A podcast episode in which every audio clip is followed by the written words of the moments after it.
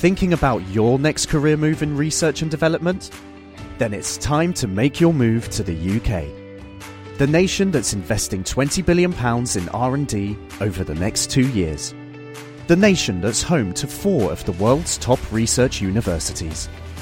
The nation where great talent comes together. Visit gov.uk forward slash great talent to see how you can work, live and move to the U K.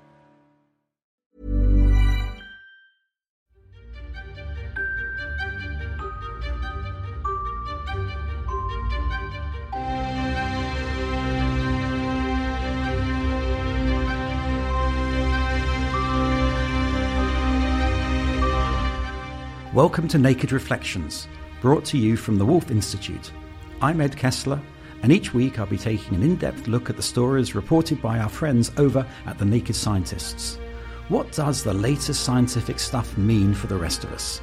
Stay with us and find out.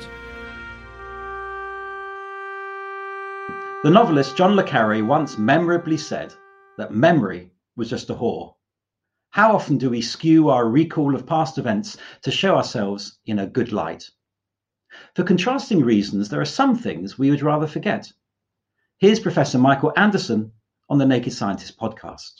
So we believe that a lot of the forgetting that people experience is actually not accidental, and it's not just due to the passage of time or to the crumbling of memory traces, but things that we do to use our memory and also to protect ourselves.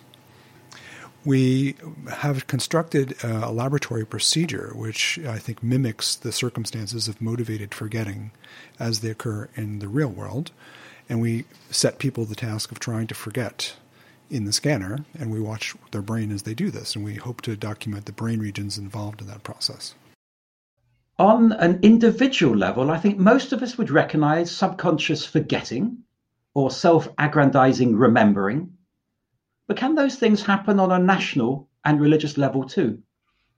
The biblical prophet Isaiah speaks in terms of forgetting the past for the sake of the future. Remember not, he wrote, the former things, nor consider the things of old. Behold, I am doing something new. To what extent we forget the past clearly has an impact on memory and on identity.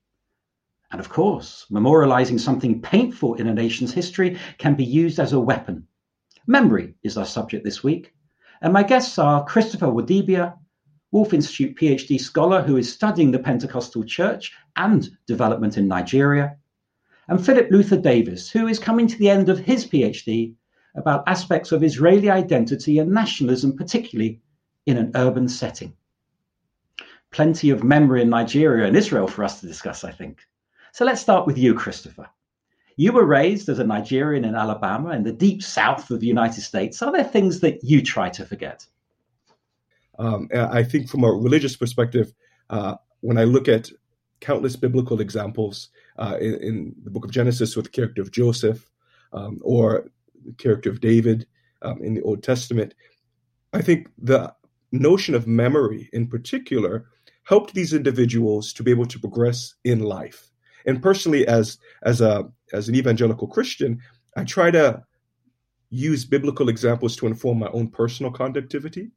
And so I think when it comes to whether or not there are things that I try to forget, I don't think it's wise just to forget something without exploring any opportunity within that experience for personal growth. What about you, Philip? Are there things that you try and forget? I, I would echo Christopher and say that There's a lot. Um, there's a lot can be learned from trying to remember what we're we've tried to forget. I, I grew up in Israel, um, and so when I came to so through high school and uh, going into early adulthood was uh, the beginning of the Second Intifada, and it was a pretty stressful and traumatic. I think you know not just for me, for many uh, people in Israel and Palestine at the time. And for a long time afterwards, it was just a period of my own personal life, but let's say also the life of the country that I just didn't want to revisit. And it was only much later, uh, sort of before my uh, MPhil at Cambridge, that I thought that, you know, maybe the year sort of two thousand to two thousand five are worth excavating and exploring again. But for a long time, I just wanted to forget it. So really forgetting was replaced by the desire to remember. Yeah. How about that apply in the Nigerian context, Christopher? Because there is a lot of, I mean, think about Israel in terms of, of conflict, uh, but also in Nigeria, it's had its own issues and own conflicts and, and still does. Oh, yes, absolutely. I think in the Nigerian context, the issue of memory is extremely relevant because Nigeria has between three and five hundred different ethnic tribes. And so there's a lot of inter-ethnic strife and has always been within Nigeria, going back to the Biafran Civil War from sixty-seven to seventy. Um, uh, currently, that you have the, the conflicts and the skirmishes in the Niger Delta that have to do with oil and petrodollars. And in the Northeast, of course, you have the Boko Haram insurgency. I think it's also important to relate the idea of memory and forgetting or remembering to the notion of one's socioeconomic station in life. Because in Nigeria, which, you know, recently there was a report, I think it was um, C N N or Time uh, Time magazine, that said that Nigeria overpassed India as the country in the world with the world's highest poor population. And I think that when one is in a position, uh, socioeconomically disadvantaged position, and you exist within a country uh, that is Nigeria that has very strict sociocultural power relations, the poor individual can only do so much to uh, ameliorate and enhance their situation. And I think that when you kind of contextualize Nigeria and the, the rate of poverty, poverty is also, it's something that it makes one want to forget perhaps the ways in which one is naturally disadvantaged in society. But at the same time, I think that there's there's there's a dualism there, because fundamentally, Nigeria is a society in which injustice is, is, is rampant, particularly socioeconomic injustice. Going back, for example, to the, the Nigerian Civil War, which I believe was the first um, African Civil War to be televised on, on television, and you see these African children that are starving. One to three million individuals lost their lives. Of course, these are things that contemporarily individuals would want to forget. However, if you forget that, you might at the same time leave yourself susceptible for that recurring in your contemporary society. I would imagine, Philip, there are a lot of resonances with your own research there. Uh, yes, that that, that did um, get me thinking um, in terms of Israel. And when you say Israel, you also have to think of Jewish history. I say history, but then I often wonder if the plural should be used of histories, because in creating a national identity, which involves a kind of uh, remembrance, there's this element of forgetting. And so one of those things that you might forget, say in the case of um, the Israeli people as understood as a Jewish people, are those histories. And I think that so to some degree, a lot of the, let's say, political problems that we see in Israel today stem from what has been forgotten. For example, whether that be the types of histories that existed for Jews in Iraq and North Africa and, and uh, Iran, Persia, versus the histories of Jews that lived in, in Europe and North America, which of those is forgotten, remembered, has actually, in terms of creating that Israeli national identity, has effects today, because it means for half the population, which is, let's say, the Mizrahi, the Sephardic population, there's almost no sense of memory. What comes is, say, European Jewish history. So it becomes one history that's remembered. And then this creates, you know, different kinds of dislocations. And, and I think in many ways we see it coming to a head today uh, in Israel. Interestingly, Philip, you're talking about conscious forgetting. You have to remember something before you can choose to forget it. And, and the melding, if you like, of a national a narrative, a, a myth, if you like. And, and what we see, or what I'm hearing, is both of you saying the same sort of thing, the creation of a narrative in Nigeria, which suits mm. the group that has the power, and the creation of a narrative in Israel that suits the group in power. I would have thought, Christopher, in the Nigerian context, if if, if mm. a, a country is going to be created called Nigeria, rather than the group of individual tribes or uh, individual faiths, one has to create a single narrative. Would you agree with that? It depends on who is initiating that creation. because historically it was the British that initiated the concept of a Nigeria rather than the Nigerians themselves. And so, you know, going back to Sir Frederick Lugard, who was the first governor general of Nigeria, you know, Nigeria received its independence in nineteen sixty, but it, its uh, existence as a British colony, this far predates that um, by multiple decades, going back to the early twentieth century. And so the notion of Nigeria is very much a British construction. Uh, even when Nigeria received its independence, it, it existed as three different spheres, the north, the southwest, and the east. And it functioned as so. But then over time, uh, in throughout almost four decades of horrific military dictatorships, and in particular, the discovery of oil in the early nineteen seventies. I, I personally think uh, that the worst thing to ever happen to Nigeria was the discovery of oil, because it, it prior to Nigeria's um, reliance on oil, and today about ninety percent of Nigeria's economy comes from its reliance on oil, Nigeria was big into agriculture and had a more diversified economy. But with the discovery of oil, I think it crippled any sense of working to develop the country, and as opposed to just in relying on petrodollars. A notion of Nigeria has never been a an, an idea of the Nigerian people themselves, really. And of course, the British legacy is a familiar one in the Middle East as well, isn't it, Philip? Uh, yes, and, and what Christopher's saying actually reminded me that when I was, let's say, in a bit of um, a writer's block with my uh, dissertation, one of my perspectives is too often we give too much credit to a narrative, and any narrative, whether it be fiction or historical, depending on your perspective, there might be one and the same thing, has to have some kind of consistency. By looking at African scholars and especially Indian and Pakistani scholars, I looked at the British period differently. So say in Israeli scholarship, nineteen forty-eight is the sort of breaking point. You know, what came before was almost sort of theological and almost not that important.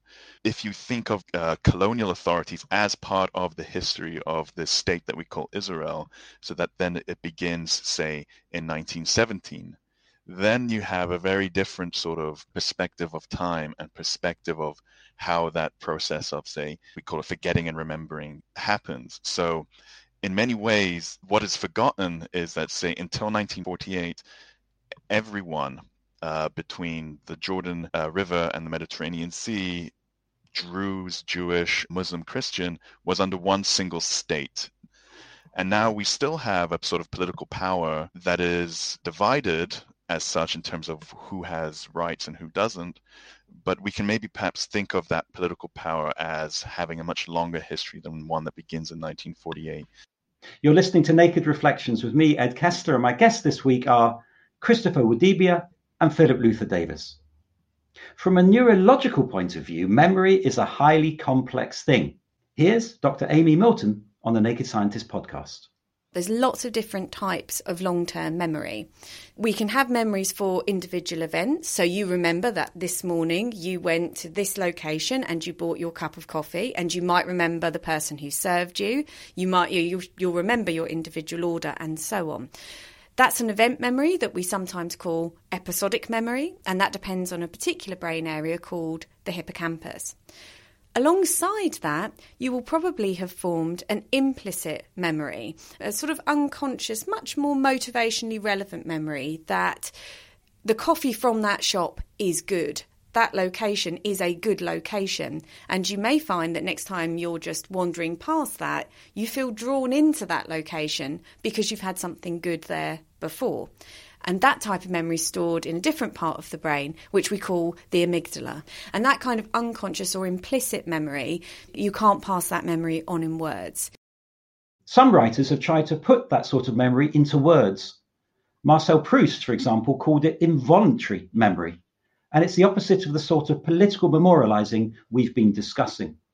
I'd like to develop and talk through the concept of memory in terms of a weapon, because we're very good at creating, remembering certain things. We're very selective, aren't we, in what we remember, both as individuals, but also as societies. Um, Christopher, in your research, when you're particularly with the growth of the Pentecostal Church, does that have a kind of institutional memory in the context of Nigeria? Mm, I would say absolutely. I think um, Nigeria, because of the sheer size of its population, which is um, more than two hundred million people, it's about almost one one out of every five Africans, continentally speaking, is Nigerian. And because of Pentecostalism's rapid growth within Nigeria, particularly around the southwestern region, a lot of the historical narrative and development of Pentecostalism has very much, in a way, I would argue, influenced how scholars understand um, African Pentecostalism in general. And so I would say that also because of the interaction of Pentecostalism and the state and Pentecostalism and politics, anytime uh, an entity interacts with politics, it can become weaponized as a tool. And in Nigeria, religion is oftentimes a tool that is used to mobilize the masses, particularly in Nigeria, in a place of uh, elephantine Muslim and Christian populations. Most of the time, the, the two religions live quite peacefully, except when there are elections and politicians use religion as a tool to mobilize and manipulate, especially the under, undereducated masses. And so I would say, also, understanding Pentecostalism's history, particularly with the church that I study, the Redeemed Christian Church of God, there's this idea of Nigeria as being the country that's going to lead the world's salvation. And that's very much imbued within the Pentecostal narrative, um, particularly contemporarily speaking, and how Nigeria's Pentecostal leaders understand Nigeria's place within the global state of affairs in terms of the world's evolution, um, eschatologically speaking. I was also just thinking that if we think of a, uh, weaponization has a negative connotation, there can be ways in which uh, religion is perhaps not weaponized, but my, we might want to use the word mobilized in ways that can be, let's say, overall aimed at uh, what, what we might consider uh, better outcomes or more progressive goals. So within the Jewish polity of Israel, religion comes in, but also aspects of ethnicity and race. On the one hand, let's say remembrance, let's call it, can be mobilized to to raise issues of, say, uh, systematic um, inequality in Israel's towns, so that if parents happen to be uh, Mizrahi Jews, more likely than not, you're coming from working class or poor background.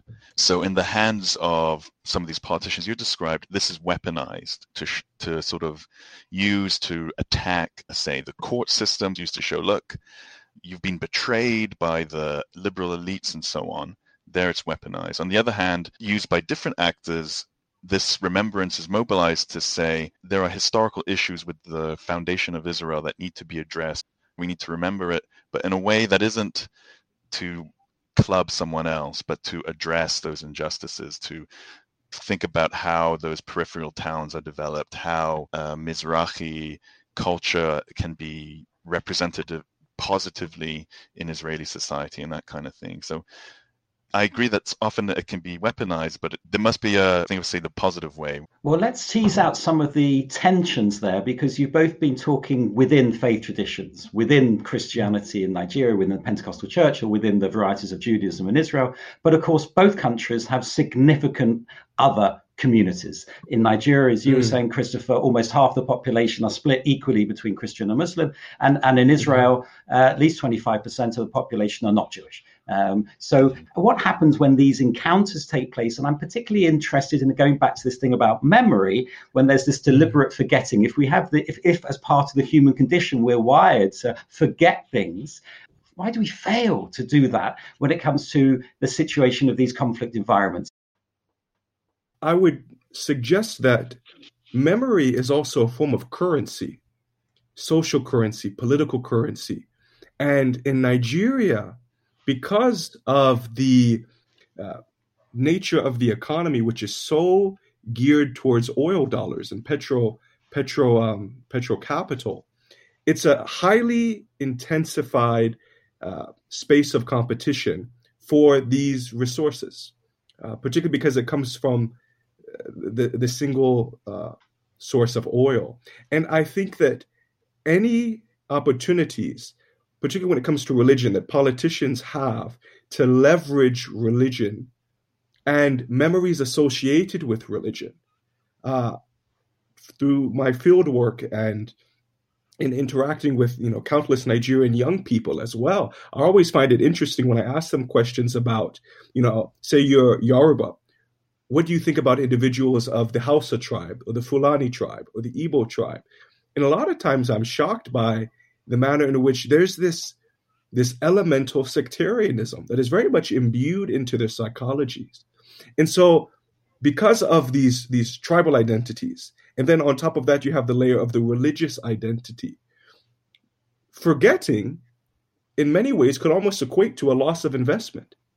And so because memory can serve as such a powerful form of political and economic currency, individuals don't want to forget that time in which, you know, they might be a, a Yoruba Christian, but a Hausa Muslim slighted them, and vice versa, because in the future, when they're running for office or something, they might want to, you know, recall that uh, na- that story and articulate it to an audience to mobilize the masses, weaponizing religion for either, you know, as, as Philip was saying, positive or negative purposes.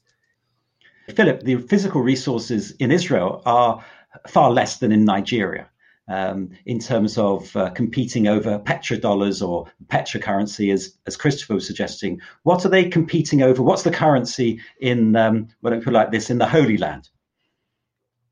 I would say it's, off the top of my head, I would say it's pain. So you get this sense that for the majority of um, Jewish Israelis, they just want to forget nineteen forty-eight, and they don't want to be reminded about it. Then in terms of, say, remembrance of um, things like the Holocaust and other pogroms, this pain is unsullied, so to speak. Palestinian Muslims and Palestinian Christians as well, for that matter, what happens is they have no acknowledgement of their pain. They cannot forget and they cannot really move on from nineteen forty-eight, um, as they see it as the catastrophe, the Nakba. What happens then, saying the interaction and that contact, as you called it, Ed, is sometimes you have people um, who might feel a lot of guilt and they try to go for reconciliation, they try to have a mutual recognition of pain. And then there's others who, they remind me of that li- line from the Pesach Hagadah, of like that they harden their hearts. They decide, you know what, we we did this terrible thing and it was right, and we're not going to say sorry, and we're not even going to acknowledge that it caused pain. So in that context, in terms of currency, I would say maybe pain isn't the right word, but acknowledgement, this sort of acknowledgement that pain that my people suffered, my people, whoever those people might be, is legitimate, and that therefore their right to live in the Holy Land is also legitimate. So is there a competition going on in both these places that you're specializing in, a competition over victimhood? I would actually say it's the inverse. It's not so much this notion of victimhood as much as uh, who is the winner, who is superior. It's it's very Darwinian in that sense, uh, because if, in Nigeria, if you are the the uh, the victim, uh, no one's going to come and you know commiserate with you. The, the the courts are not going to come to your defense. But if you are the winner, everything is at your disposal. In Nigeria, it's very much a winner-take-all system, uh, politically speaking. Hmm. And I, I, w- I wish in Israel it would be that uh, simple. Unfortunately, it's a bit of both. You want to be the victim, but you also want to be the winner. Mm. There's a sense of, like I mentioned before, unacknowledged pain. Then it becomes perhaps a bit of a competition of whose pain is uh, worth more or worth less. And then there's also, uh, no one wants to be, in, in Hebrew, it's from German, a friar. No one wants to be the sucker, the loser. Uh, it's actually... I, there's, there's a lot in what you're saying, Christopher, that I can recognize, certainly from, uh, uh, let's say, the political side of things in Israel. Um, it's very zero-sum, I guess, is the way you would describe it.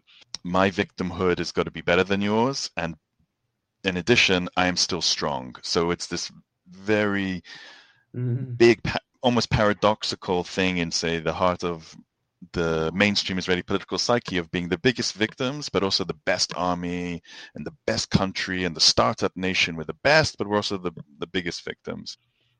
We're drawing to a close. And I guess I want my last question to be what lessons there are about learning from the past for the future, if you like, There's the Latin term memoria futuria, memory for the future. So from each of your own experience, your own research, how should we evaluate the past in terms of memory? Is there any lesson, any guidance that you can offer us? Uh, we'll start with Christopher. Nigeria very much does not want to fall back into its uh, military dictatorship uh, historical proclivities. And I think remembering what life was like under those conditions is essential in order to keep the state from falling into that uh, cycle. However, what's fascinating is that Nigeria has this proclivity for recycling its executive executive political leadership.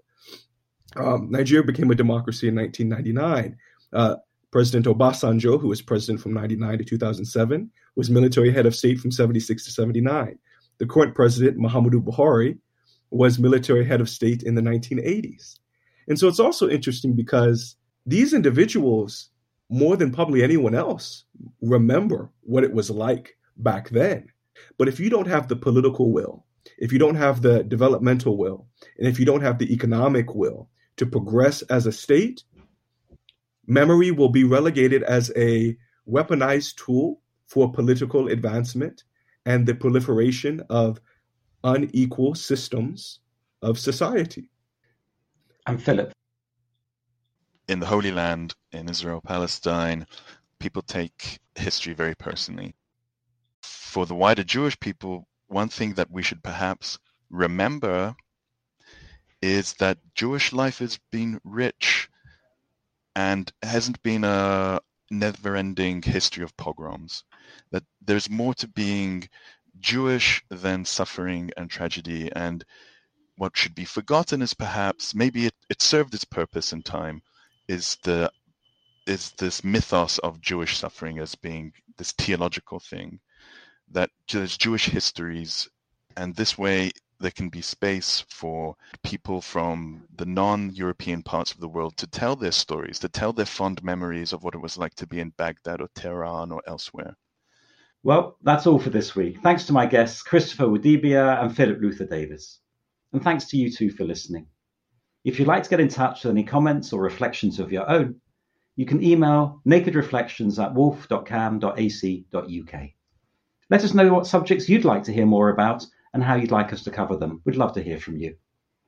In the meantime, you can find more episodes of Naked Reflections and subscribe to Naked Reflections podcast wherever you get your podcasts or at naked scientists dot com slash reflections.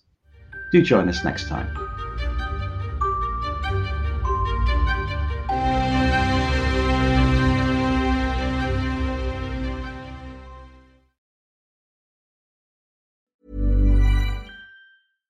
Thinking about your next career move in research and development? Then it's time to make your move to the U K.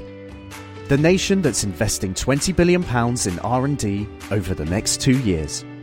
The nation that's home to four of the world's top research universities. The nation where great talent comes together. Visit gov.uk forward slash great talent to see how you can work, live and move to the U K.